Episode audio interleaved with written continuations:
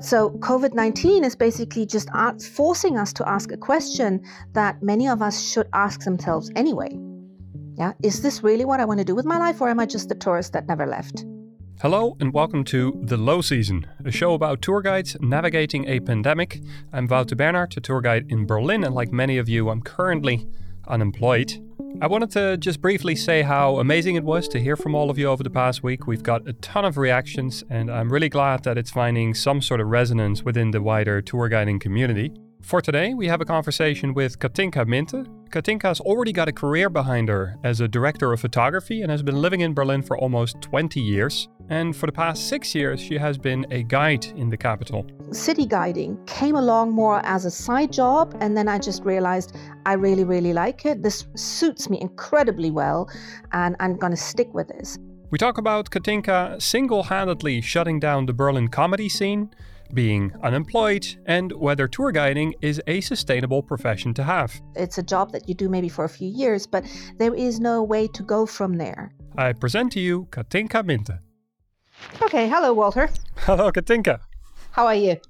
I'm like sort of stuck in a cupboard at the moment, which is fine. Like I don't mind being in the cupboard for a little bit, but um, in order to make these recordings sound nice, you know, I've got all the soundproofing here, and I have to sort of sit in this, sit in this really interesting position.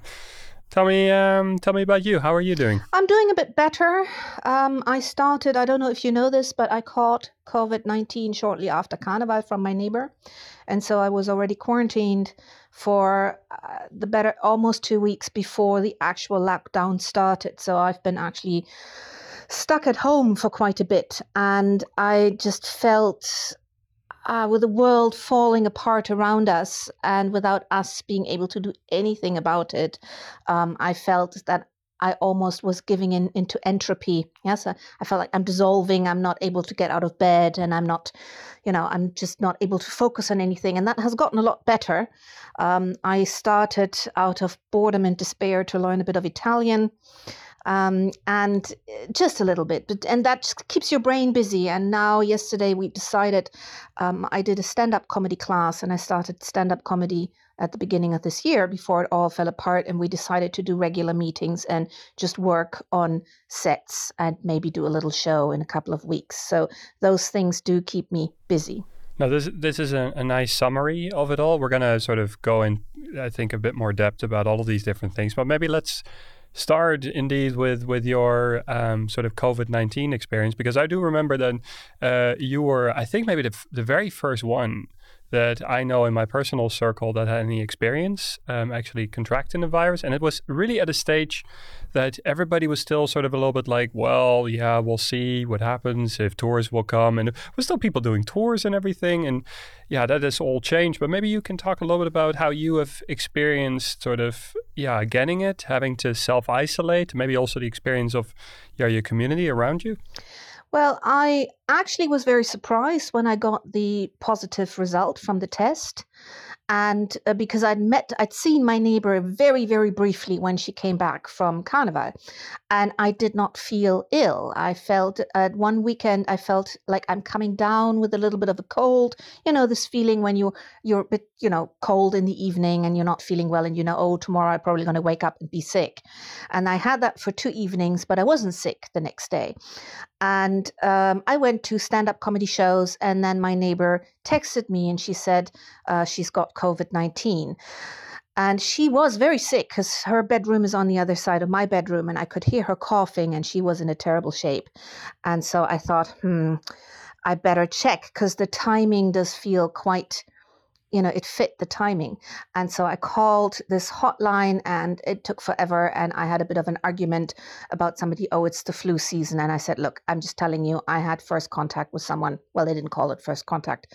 And so they sent me a test. And I was actually very, very lucky because the husband of my neighbor had to be tested. And as a doctor came anyway to do that test, they tested me alongside.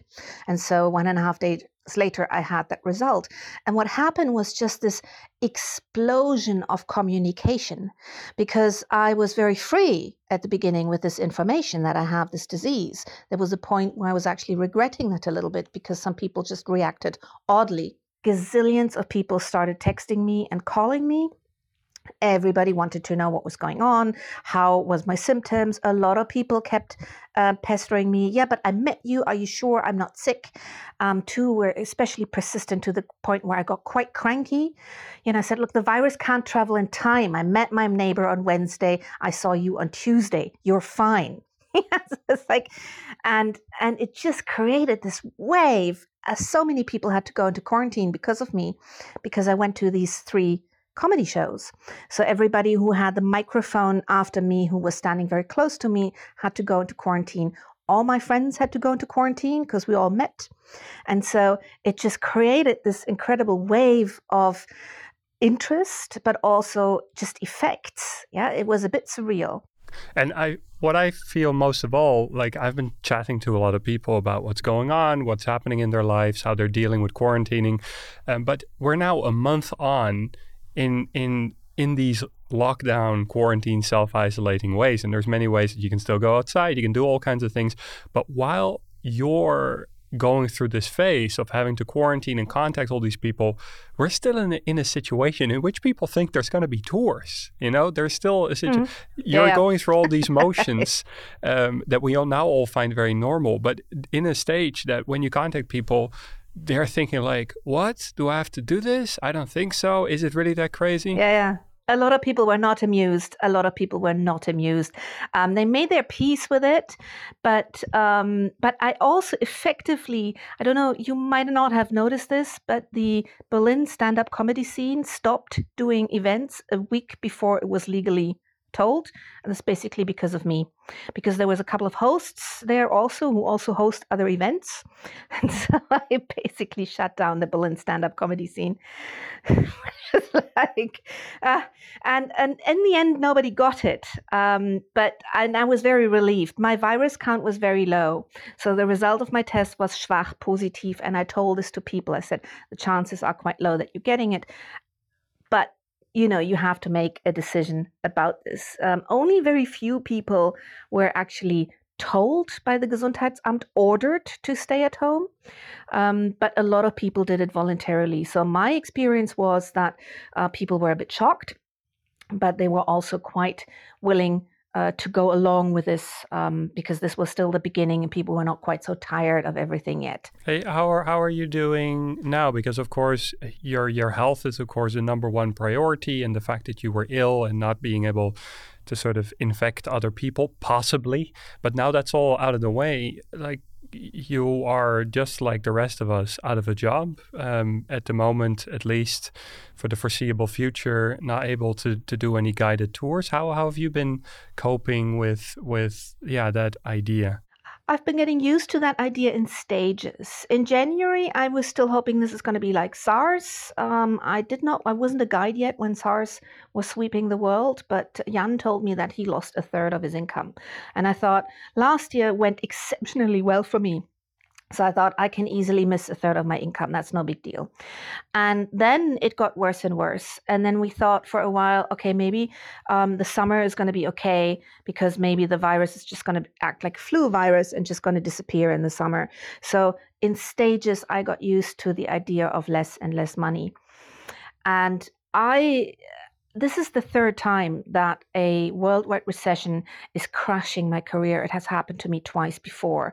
In 9 11, um, I was just finished with my cinematography degree and um, everything shut down in the media. In 2008, I had just reestablished myself as a cinematographer. I'd, I was working, I had a good I just shot a major project and then everything collapsed. And I was in Britain and nobody was shooting anything except the BBC for two years. So um, this time is different in one way, and it's actually much easier in one way, is because the other two times um, I was on my own. And now everybody has this problem. So even if you apply for Hartz IV, there is no longer a stigma. There is no stigma of failure uh, attached to this crisis, and that is making my life emotionally a lot easier.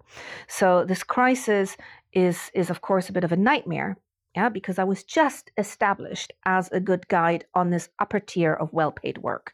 Yeah, you know what I mean. There's different tiers of work, and I'd reached not quite the top, but I was quite far at the top to live really comfortably, save a lot of money, get easily through winter. And that was the first year last year where I felt that. And I was just so happy and content. And that everything is crashing again around me was a bit, oh, come on, not again. Because exactly 2008, the same thing happened. Yeah, I'm finishing my first feature film. I'm finally, I've got a year's worth of money in my account, and I'm finally feeling I've arrived, and everything just goes tits up. And it's, it's, this is literally the third time. And I'm frustrated and I'm angry, but I'm also resigned and thinking, well, I survived it twice. I'll survive it a third time as well. How do we do that? I mean, like, there's, of course, you, you've been through something similar like twice before. What are some of the things that you took away from that that make you now a bit more resilient? What took me away was, for example, to not enter into any long term contracts. All of my contracts, be this um, sports, uh, be this, which is a bit of a theoretical concept to me, you know, you know, I'm rather plump, but um, all those contracts, phone and so on, apart from a few insurances, are all on a monthly basis. So the first thing I did was cancel uh, the gym, um, downgrade my uh, phone contract, and just cut all unnecessary expenses from my life. Um, I have a very cheap rent. So uh, I'm quite okay with that. I don't have a child, so I don't have to provide for anybody. And so my strategy is to just cut down my expenditure um, to a level where, uh, with the savings I still have, um, I can live off Hartz IV until next year. My big fear is that next year it's not going to come back because we don't have a vaccine by next year. That's my biggest fear at the moment, that we're not going to have one but two seasons lost. And then I am actually not quite sure what to do. Yeah, I hear this actually a lot. So the people uh, some people of course immediately reconsidering their career other people saying well if it's if it's coming back in the autumn or spring of 2021 then maybe it's worth of waiting out but what if it's longer you know what if we are at this for like a year or two you know? Are we then what are we going to do then? Well my experience is that it is really really difficult to get a job just any job because um, in these recessions jobs are scarce companies are not hiring. There's a lot of unemployed people, and most of these companies know that you're not in there for a long haul. So if you're going to apply, even if it's just for a call center or any kind of box standard job that anybody can do, um, you will have a lot of other applicants there as well. And many of those CVs are not going to tell the potential boss. Um, this person is actually wants to do something else. Mm. Yeah, so so my CV very clearly says uh, I'm not going to be a call center agent for more than I need to, or um, a shop person, or anything of the kind. And so, my experience in the last two crises is it's actually not really, um, I'm not going to try this. Yeah, I did look actually before everything was in lockdown. I did look at jobs and I was considering applying for a call center job for Lieferando. But then the then I decided no, I'm not going to do that because um, I'll find something else to do. If it's two years, I'm not sure. Uh, funnily enough, I have been thinking about opening a third career slowly um, for the next decade of my life. I'm turning 50 next year and I love this job and I don't want to give it up, but I, I can't see myself doing this past 60.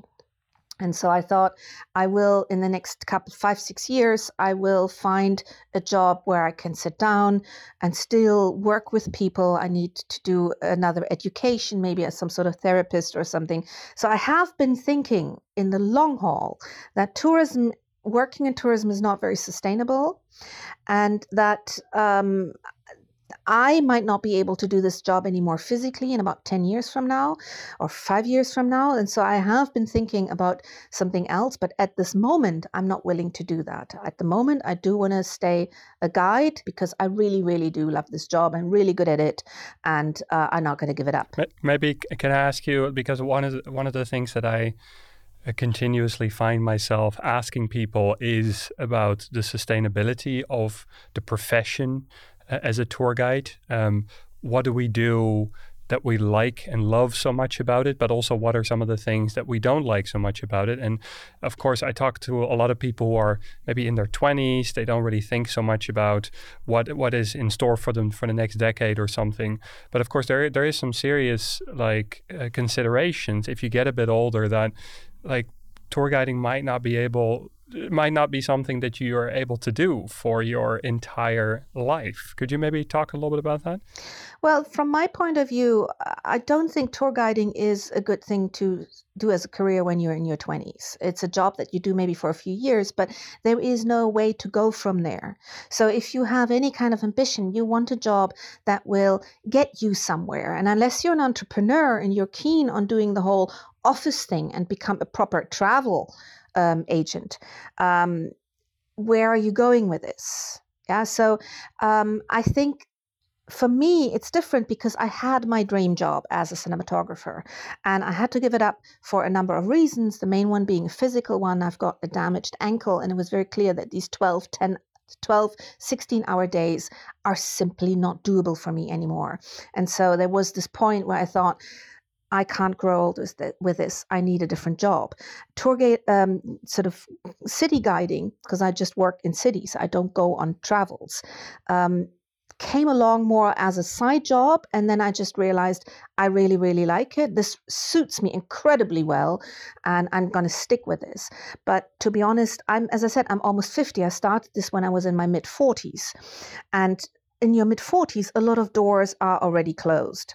You're not going to go back to university and get a psychology degree, for example. That's something that I considered. And I just realized, no, it's too long. It's going to take me more than 10 years, and I can't do it while still earning money. Yeah. Um, but if you're in your mid 20s, you can still go back to uni. You can still um, find a completely new field. Yeah. So, um, that is something that you have to consider for yourself. What you want to do in your life? Where do you want to be in five to 10 years? And anybody who is at least 25 and older will ask themselves this question. Yeah. Yes, this is fulfilling, but is this fulfilling for the next 20, 30 years? And I think that will completely independent from the COVID 19 crisis. That is a question that you should ask yourself. Yeah, do I want to do this in 10 years from now? And my answer for me, being at the stage where I am and having done what I've done, I've lived in several countries, um, I've had a very exciting job.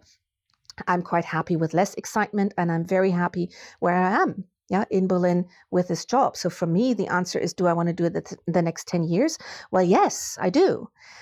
Yeah, so COVID 19 is basically just forcing us to ask a question that many of us should ask themselves anyway. Yeah. Is this really what I want to do with my life, or am I just the tourist that never left? Yeah. No, I, I, hear you. I think this is something that comes up in conversations a lot. A lot of people confront. Actually, the co- conversation I just had, uh, somebody telling me this is something that people are confronted with now, especially. It's not always an, a comfortable confrontation. I mean, it's often very confronting, literally, um, but it's it's an important one, and I, I think it's it's something that many people are are questioning uh, about themselves right now. Um, Kathinka, I, I, I, think for now I want to thank you so much for taking the time to talk to me. I would love to maybe um, talk to you in, in the future again, maybe in a couple weeks or a couple months, and see where we're at and where you're at and what you're thinking. Um, but for now, I, I really want to thank you so much for, for, for telling about your own experiences. And um, yeah, I hope um, I hope the next couple of weeks will be uh, will be comfortable, easy, and filled with sunshine. I think they will, um, but they're also going to be always filled with a little bit of dread. But as I said, the the good thing about this crisis is we're all in this boat together. Um, we live in a comfortable that provides in a country that provides for us at least to a certain degree yeah. Um, if you look at what's happening in other places in the world, I'm, I'm sure we all send prayers of thank you to uh, whatever deity we're praying or not. Um, so I think that we, we'll be okay. Yeah. We're not going to be fine, but I think we'll be okay. Those are some encouraging words from Kathinka Minte. And what a roller coaster must that have been? One of the first people to actually have contracted the virus, and then being responsible for a whole wave of people having to go into isolation. Those were the early days of Corona being in Berlin when only about 150 cases were known. As of today, Tuesday, April 21st, the number of registered infections in Berlin is a little over 5,000, with a total of 92 people that have died from the disease. On the prospect of being a full time tour guide until retirement, Kathinka is pretty clear. So I have been thinking in the long haul that tourism, working in tourism, is not very sustainable. And she does not just mean that your job is vulnerable in times of crises, she's also talking about the physical toll that being a tour guide has on you. I might not be able to do this job anymore physically in about 10 years from now or five years from now. A lot of guides that I've spoken to are roughly between 25 and 40 years old. People that drifted into tour guiding from another job or having completed the university degree. Others are travelers themselves that ended up in Berlin and simply never left. Whatever your reason for becoming a guide, a lot of us are happily finding ourselves in this profession many, many years later. And while our knees are still working and our backs have not given in, it feels like the best thing in the world to be able to go out there every day and enjoy the sun. But take one quick look around the guiding community, and it's easy to see that there's few guides in the streets of Berlin that are still doing this when they're 60.